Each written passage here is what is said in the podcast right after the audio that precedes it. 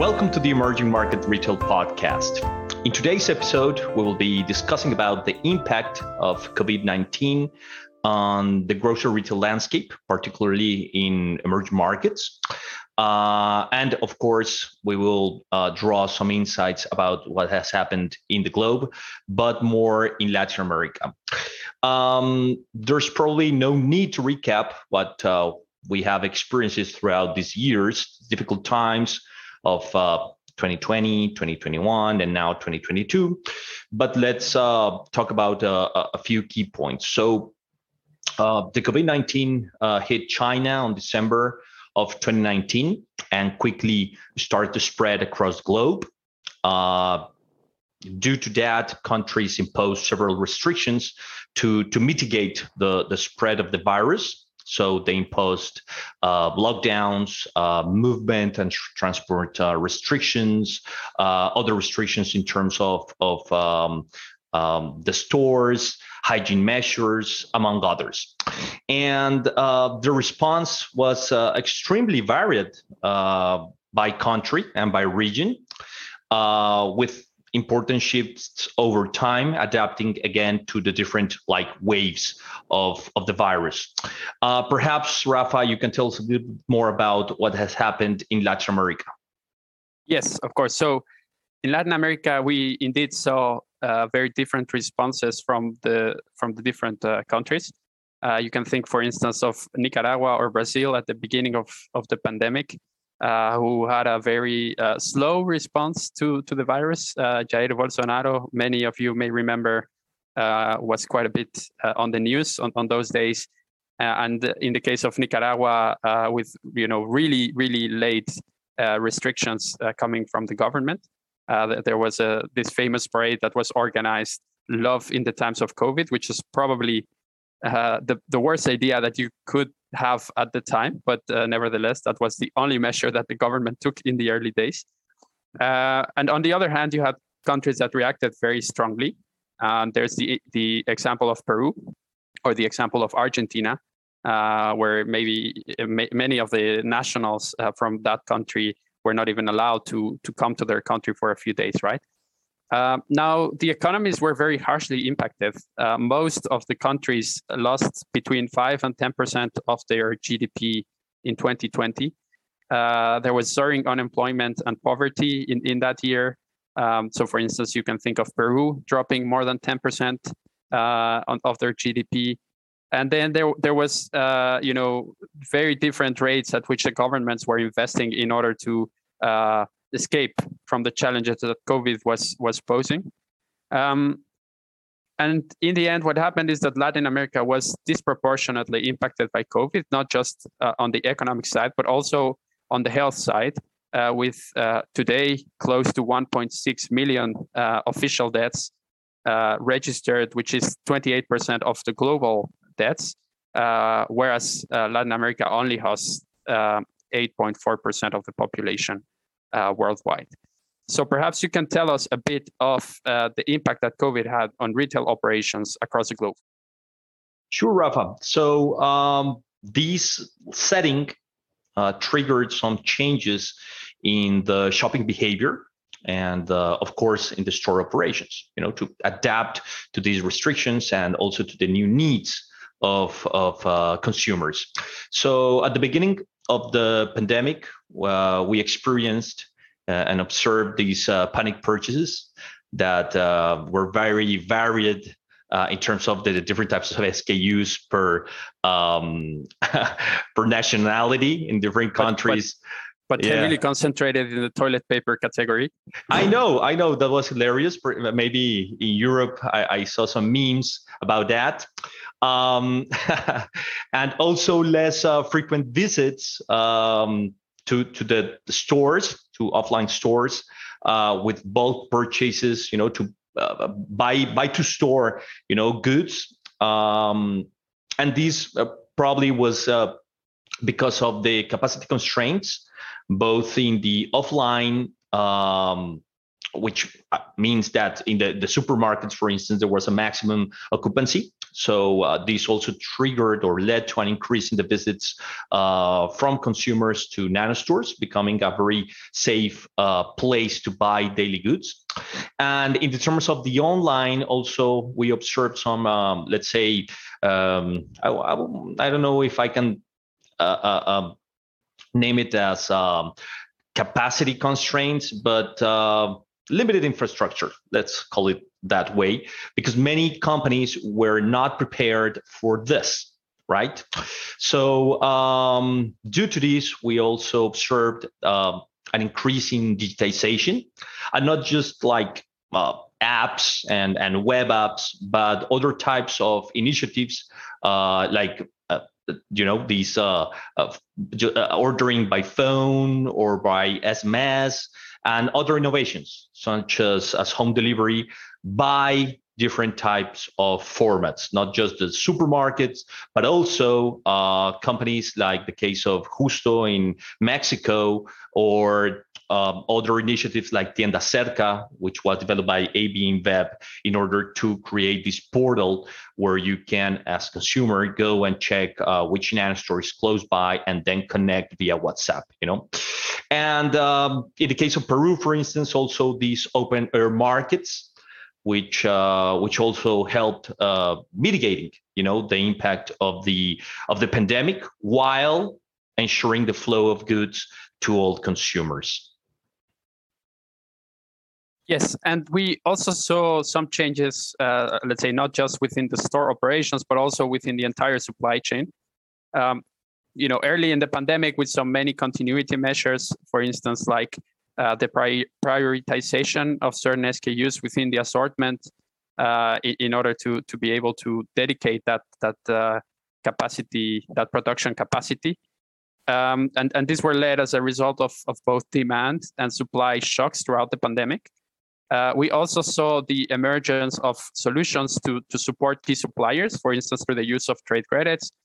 Uh, we saw rapid capacity expansion across the globe, and there's a couple of very uh, well-known examples with Alibaba and JD.com uh, massively expanding capacity in China, and uh, indeed digitization also throughout the supply chain in order to uh, facilitate the flow of goods.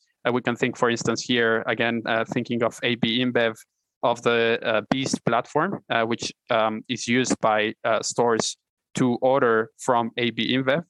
Um, now, what's interesting is that most of this knowledge really comes from online and modern channels, and particularly from developed countries. Uh, there's little data available, particularly on what happened on the traditional channel within emerging markets, uh, whereas you know that's the, the largest retail channel across the globe and, and where most of the people are, are still um, buying their goods. So we have decided to invite juan manuel medina who is an expert uh, on the traditional channel in latin america to walk us through some of the changes within the retail landscape that took place in latin america with a particular focus on the traditional channel. So how about if we go there? Yeah let's do it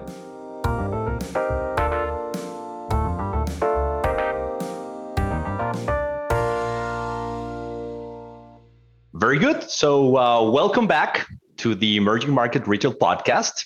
Uh, for today's episode, mm, we have invited the founder of Meiko.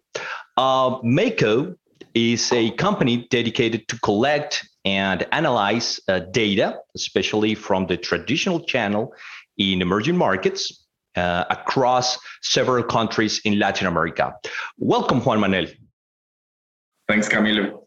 So I was wondering uh, whether you could tell us, uh, you know, throughout the different stages and sort of trying to draw a timeline uh, from the pandemic, let's say fr- from the early days uh, where there was the uncertainty, whether there was anything that was going to happen uh, to what we're living now. Can you tell us how the uh, grocery retail market has shifted in Latin America as a result of COVID? Yes, absolutely. And um, you can imagine what this means to us because we uh, have a, a, very huge field force. Uh, and uh, when it started the lockdowns, it was, I don't know, we, we were very worried about the situation. and we start understanding the dynamics of the situation. Suddenly, and it was we were very lucky that probably three months after the, the lockdown, in probably in March, April, May, by the end of May, we had the opportunity to start operations again with our teams on the field with all the protection, all the conditions uh, to protect our, our, our our teams. But this was a decision the decision that we had the opportunity to to, to talk with the CPGs, talk with the with some government areas in order to realize that honestly we need to take the pulse and we need to track the situation because there, there were also a problem which was uh, probably that the stores get out of stock of the basic categories and, and this could bring another type of problems in, in during these uh, times. So when we went out after those three months and when we went out to the field we start seeing tons of changes in the behavior of the stores and the behavior of the shoppers. One that I remember the most and that really uh, caught our attention was the uh, how the shopper uh, start to choose bigger sizes inside the categories under under brands, bigger, bigger, bigger sizes. They start um, developing uh, items and SKUs that have never became in in, in uh, before important to those categories, but were bigger, more rice, more soft drinks, a bigger size of soft drinks, because they didn't want to travel to store many times because of the they were so afraid of the COVID and all that stuff. At the same time, we start understanding as as the time goes on and on and on, and as we move forward during the year during the 2020, we start seeing a change in the portfolio of the store and suddenly some stores start to increase in product uh, SKUs and items in categories like alcoholic drinks, for example, whiskey and other stuff. And, and, and, and sometimes not only increasing SKUs, but in premium levels, premium levels. And everything, probably this is uh, some of the insights that we will uh, uh, at some point was, was indulgency. Indulgence. Everyone was in their houses with these lockdowns and they need sometimes indulgency, and they start investing in some of these items. Mm, uh, later, at the end of 2020, when everything when, when everything start to we, we get used to this situation, and what we start to see is that the impact of the lockdowns start to arise and start to see on the uh, on the people of the socio-economical uh, levels, the, the low, the lowest socio-economical levels. The lack of money, the lack of money, the lack of employment, the lack of uh, opportunities to, to, to bring money to their houses, start seeing, and we start seeing some other behaviors, which probably one of them, the one that I remember most, was that they increased the time of the visit, the frequency. They uh, they they uh, diminish the frequency in which they visit the, the mom and pops and the supermarkets, the supermarkets, and we start seeing some that, that some transactions, for example, after, after before the pandemic, uh, the the investment or the, or the spending the spending inside the stores during the day AM and PM during the uh, uh, uh, during the day was very I don't know like uh, very dispersed. But by the end of the 2020 and, and, and probably in the first, first quarter of 2021, what we start seeing was a behavior that most of the spending, probably, if I don't get me wrong, but 50% of the spending, 55% of the spending start doing it at 5 p.m. in the afternoon, 6 p.m. in the afternoon. When we try to figure out why this was going on, what, what was the, the reason for this to happen, we start to see that the shopper didn't knew if they were going to have money during the day. They start, I don't know, like starting to, to work on a uh, on a daily pay, something I don't know. They start selling some things on the street, or they start uh, uh, uh, working again under taxi or whatever. But they didn't knew if they were going to have money. So the spending concentrates at, at the end of the day when they already knew if they were going to have for the breakfast and the lunch and the dinner uh, uh, the next day. Mm, I remember those types of behavior. The pandemic was blew, blew our mind in, in everything that happens. And at last, I would like to highlight something that happens that was, was very, very difficult for everyone. Uh, and, and I'm taking in consideration the, in this part CPGs. Every single database got, got, got destroyed. Every single sample got destroyed because everything changed. A bakery became a, I don't know, a, a mom and pop. Um, a supermarket, a small supermarket, became a bar or a, a beer and, and homes. Uh, uh, change totally their, their their portfolio. So this was very very difficult for the CPGs because imagine what how they depend on these uh, databases that they built during the during all this time. It was very very difficult for them to. Of course, and um, in that sense, um, what changes did you observe? You know that CPGs implemented in their commercial operations uh, when visiting uh, this type of uh, mom and pop stores, well, we know that there are pre-sales or van sales, right? The pre-sale that you know that there was an agent goes makes the the or takes the order, and then um, one day after, or maybe the same day, um, a freight vehicle distributes the goods and the van sales that they have already goods in there. So, so uh, in that sense, what what changes did you observe from the CPGs that uh, you work with? Uh, I remember that this was very difficult times. I remember the out of stock, and the out of stocks were produced because they couldn't arrive to stores, and it totally broke the, their, their, their logistic chain. And it was terrible terrible for them, and they start experiences the lack of sales, the lack of sales. So uh, what I saw was a very, uh, I would say, very um, bold moves, very bold moves. Uh, and they start using, for example, WhatsApp and another kind of, of communication, channels of communication, in order to um, make available their products.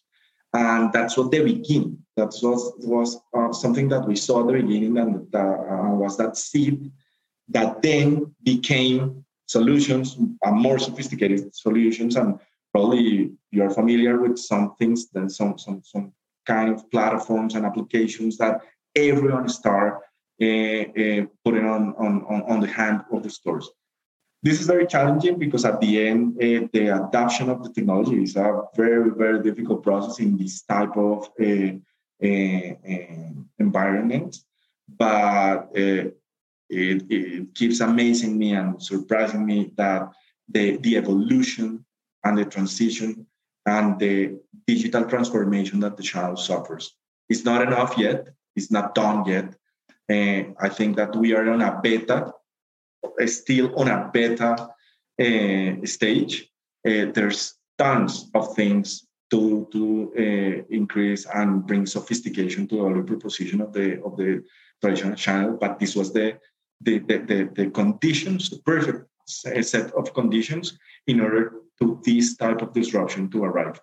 Um, I can I, cannot explain everything that they have done, um, they, what they did, but uh, if something happens, is that the, the there is a change of mind, particular uh, identification of the new opportunities that this channel offers to us, and is optimization, efficiency, digital transformation, and everything is going on right now. Uh, from my perspective and my humble opinion, I think that it's still on a beta stage. There is a lot to learn in order to um, bring to the table a most sophisticated value proposition to develop the traditional retail. But everything is right now set to, to, to do it. Amazing. So, um, something else that I wanted to ask uh, talking to several CPGs, uh, they were telling us that early on in the in the days of the pandemic, uh, there was a huge shift in the market uh, with a lot of the stores uh, going out of business and, and, and new stores appearing. Especially, let's say, in areas where there used to be uh, many offices, several of these stores had to close, right? Because um, you know the, the traffic was simply not there. Whereas, for instance, in residential areas, there was a boom uh, in the traditional market with, with stores appearing. I was wondering whether you also identified that uh, and what other kind of structural changes did you detect in the market as a result of the pandemic? Uh, absolutely. And, and, and also, there is a change in the segmentation of the stores. Probably somehow, because of the conditions and because of this radical change of conditions, uh, we saw how a C type store, because of their characteristics, became a A type in a couple in, in, in two, three months. And it was because probably the other stores around them, around it, couldn't face the challenge and couldn't support the situation. And this small store arises, arises and became super important. Um, but obviously, we start losing stores. It was very difficult. And we experienced that in 2020. So, yes, we experienced a diminish of the numbers of the stores. Yes, we saw it eh, specifically in the smaller one. The smallest ones of all, we saw these C-type kind of stores. Uh, they couldn't face the challenge. They they, they closed their, their doors, and unfortunately, we saw that, that a lot. But in 2021, uh, again, start to arise this channel and start to open uh, uh, new points of sales. And again, the CPGs start giving incentives and helping and putting the conditions, the, the, the, the, the most uh, uh, perfect conditions in order for them to, to grow. Because the traditional channel is very important for CPGs and they are not going to lose it. So they and they know that they have to play the game and they have to put their part on the equation in order for them to, to, to help them. Or if not, they have to build new strategies to depend on other type of channels, e-commerce, modern retail, hard discounts. And they, uh, mm, from my perspective, I think that what the CPGs want is balance they want a very balanced situation in which the traditional retail keeps existing and being important in their P&Ls, in their strategy, et cetera, et cetera. And you can see from there, from, from when you saw their strategies uh, and when you saw their communication, what they uh, start talking about was we have to defend, we have to protect the traditional retail. And uh, that is not, not by chance. So, Manuel, are you suggesting that due to the pandemic, customers uh, are buying more from nano stores than from uh, other formats like supermarkets or convenience stores? Um, is this is this something that you have observed? Uh, are they buying more online? And in addition, how did the market share shift across these formats? I mean, from the modern to the convenience and to the traditional? Uh, at the beginning, it was pretty pretty cool to see that there was no other option. Imagining the low-income neighborhoods in Sao Paulo, in in Colombia, what you have at hand is a, a mom and pop. So there, there wasn't another option.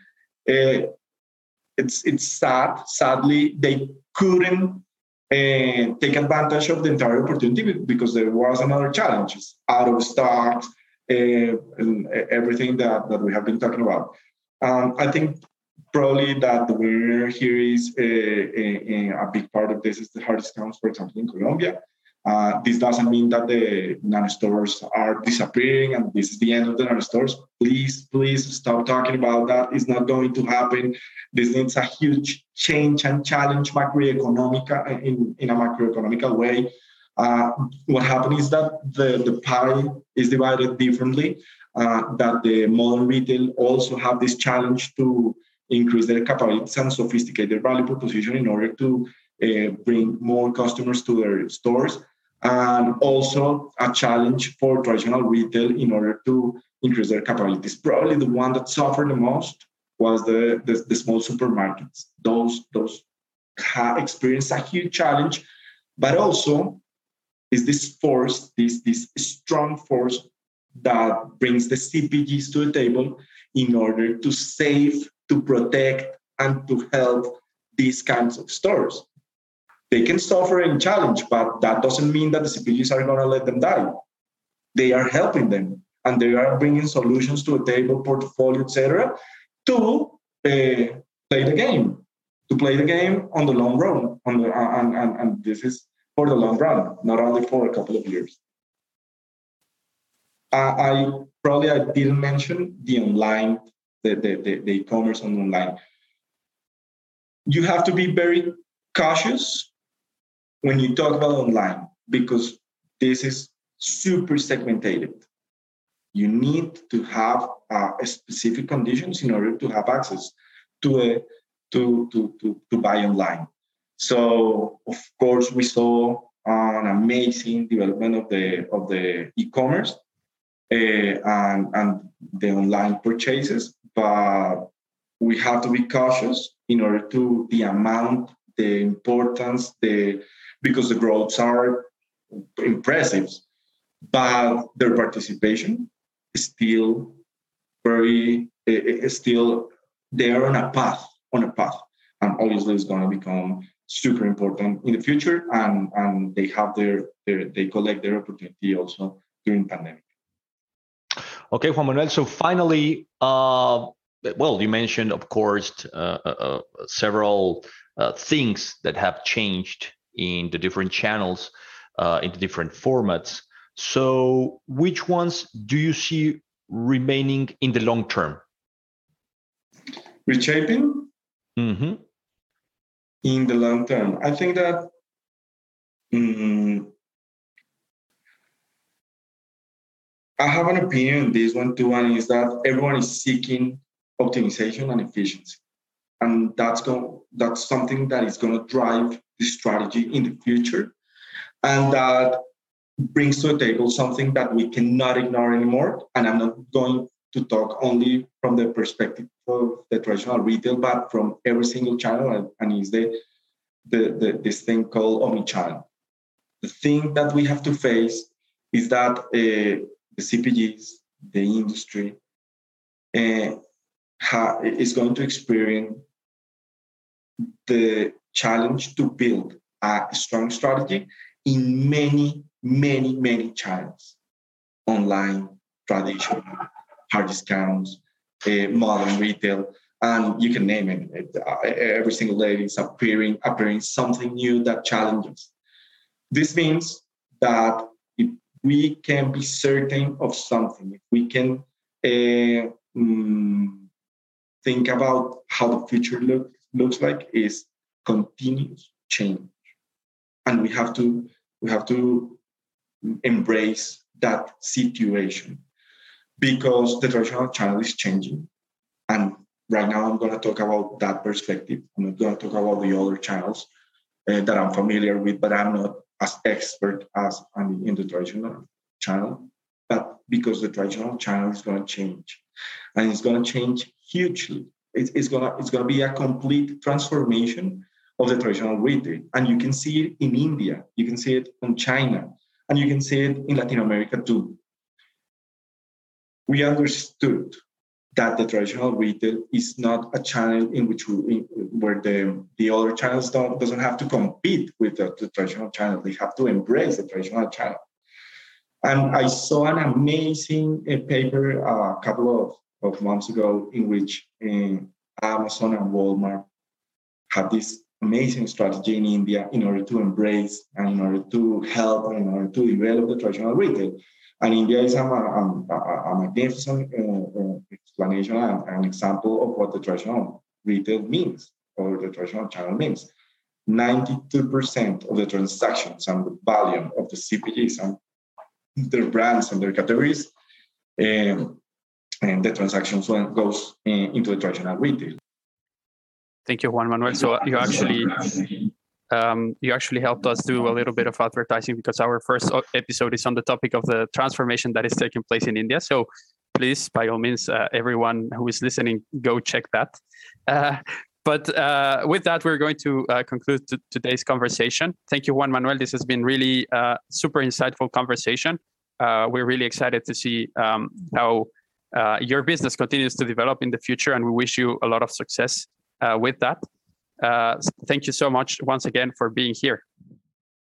Rafael, Camilo, my pleasure. It's been amazing to have this conversation with you today.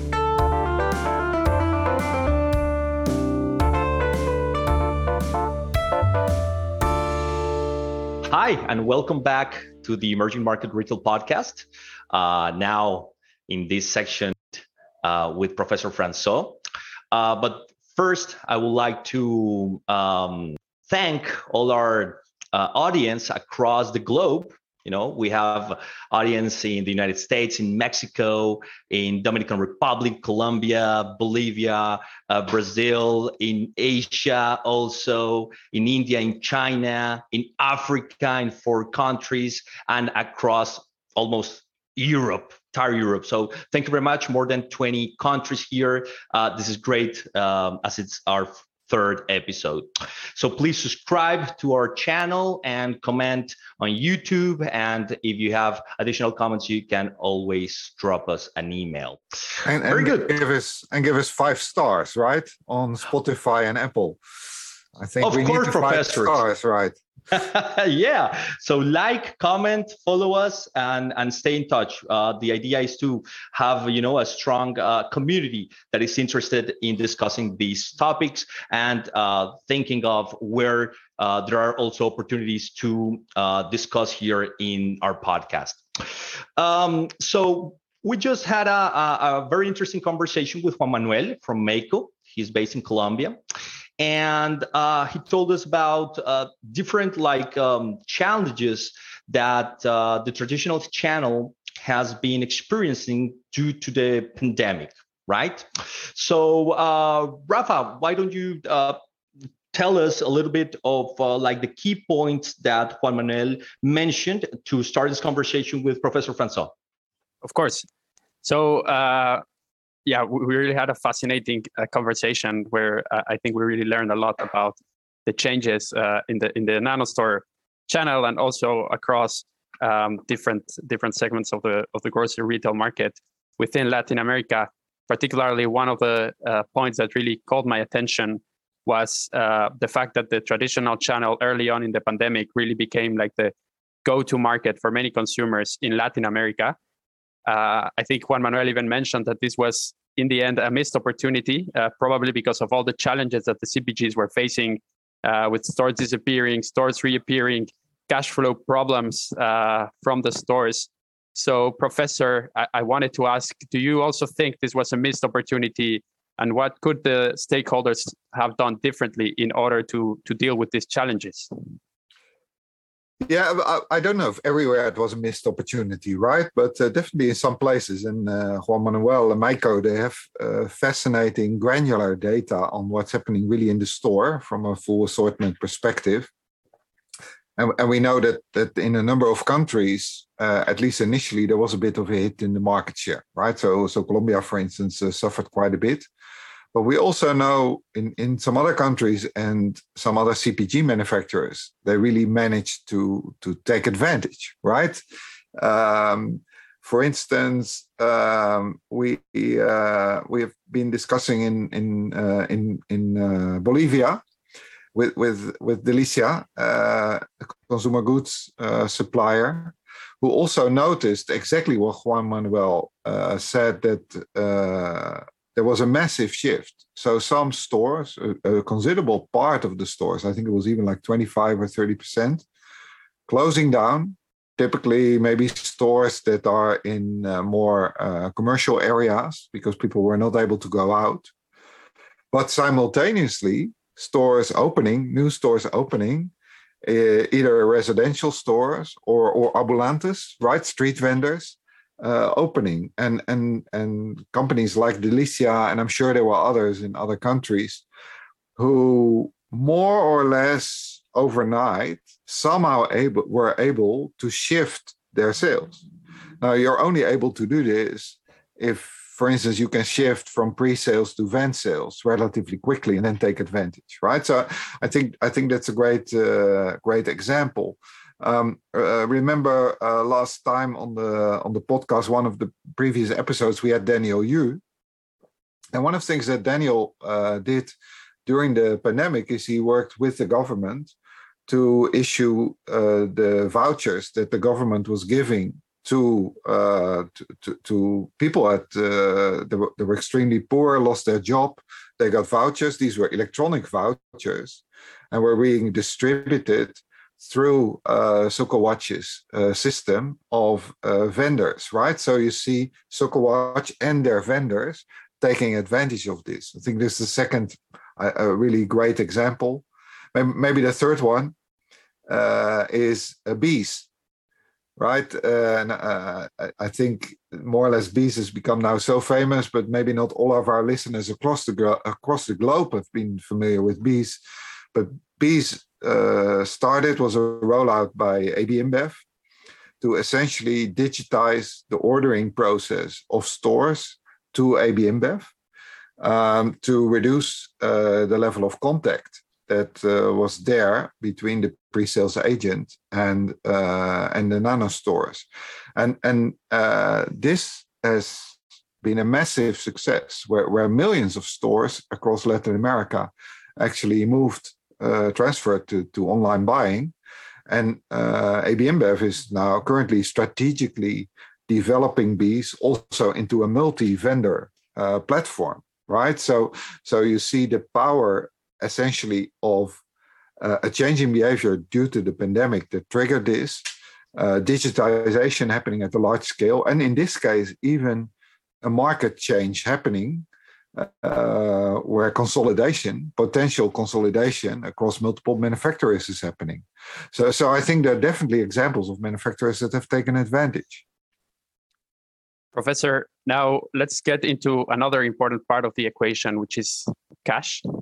Um, so Juan Manuel alluded to uh, there being substantial problems with cash flow uh, at the consumer level, right? So consumers um, suddenly uh, not having that uh, you know um, continuous flow of money that that usually they would have because uh, unemployment was obviously a, a big challenge, um, and so this somehow has has to permeate eventually into the supply chain. So I wonder how you uh, think this affects the structure of the market and, and the entire supply chain, and how can nanostores contribute to addressing these challenges among poor consumers?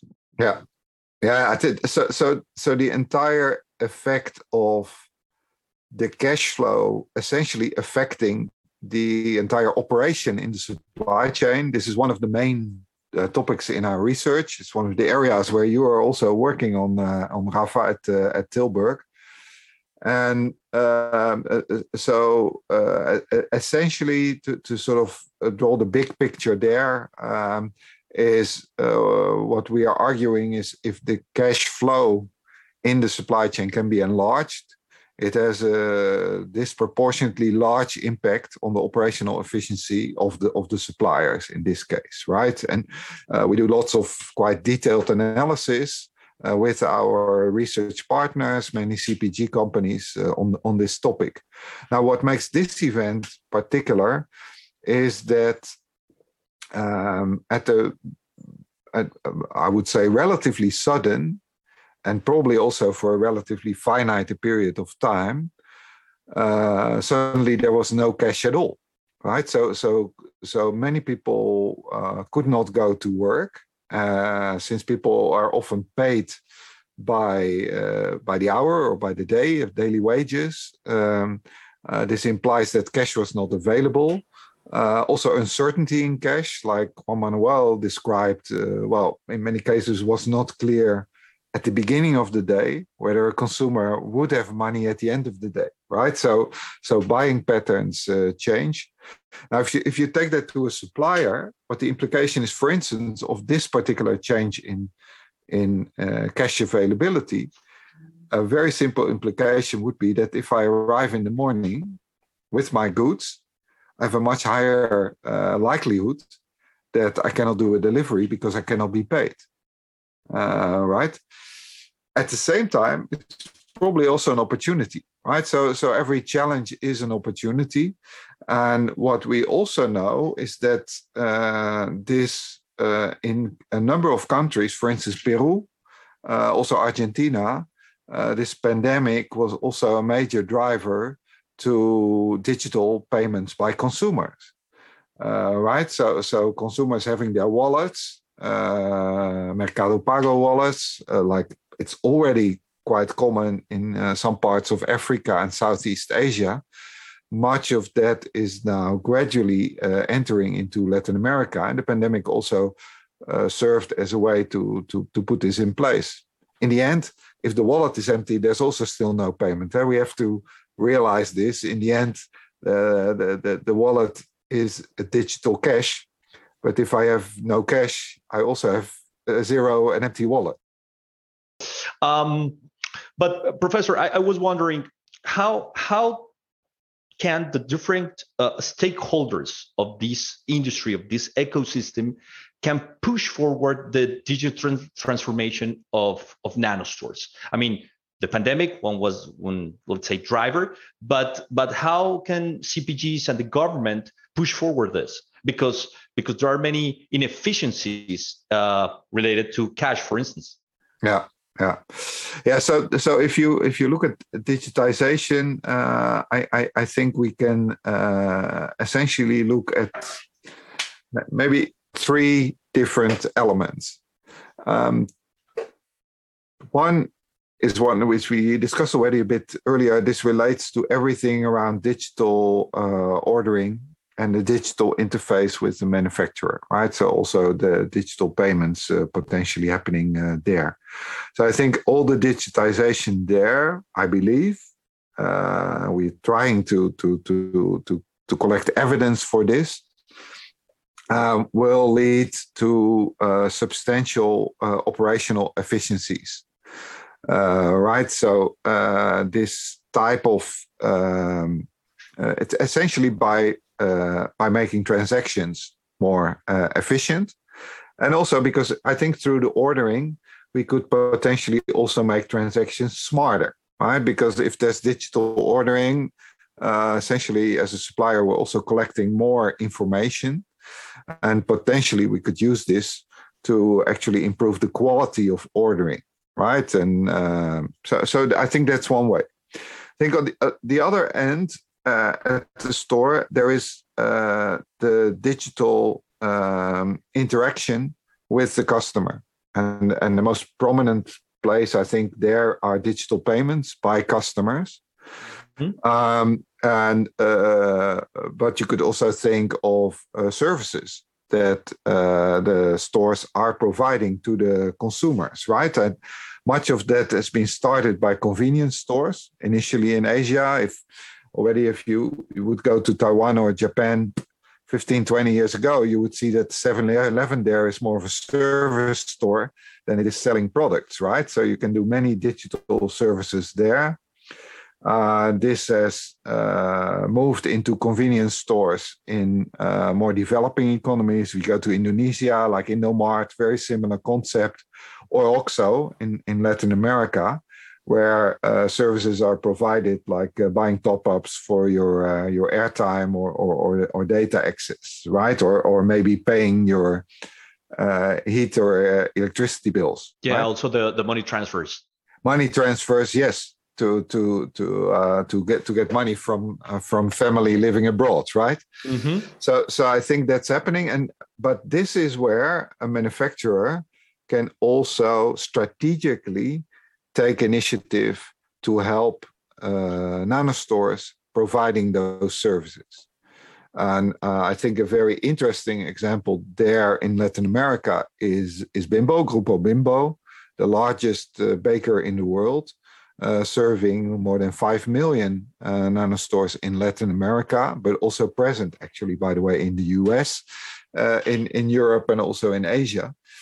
Um, and uh, they have uh, developed uh, a solution already quite some uh, time ago, originally under the brand uh, Red Cubo, now it's called BimboNet, where uh, they essentially enable nano stores to also offer this type of services that we were just discussing top ups, um, uh, digital payments, these type of things.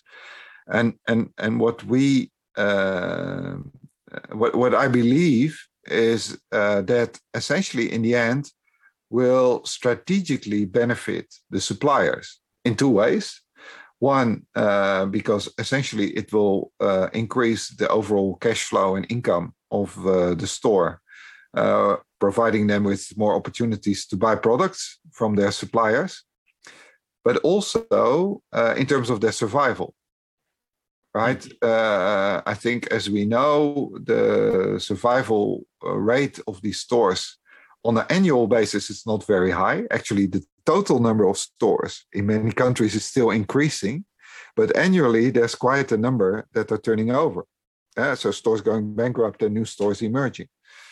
Uh, and uh, I believe this uh, can be positively affected by uh, having more of these services. And strategically, manufacturers can make these type of investments if they look as at the store as essentially a virtual extension of their operation.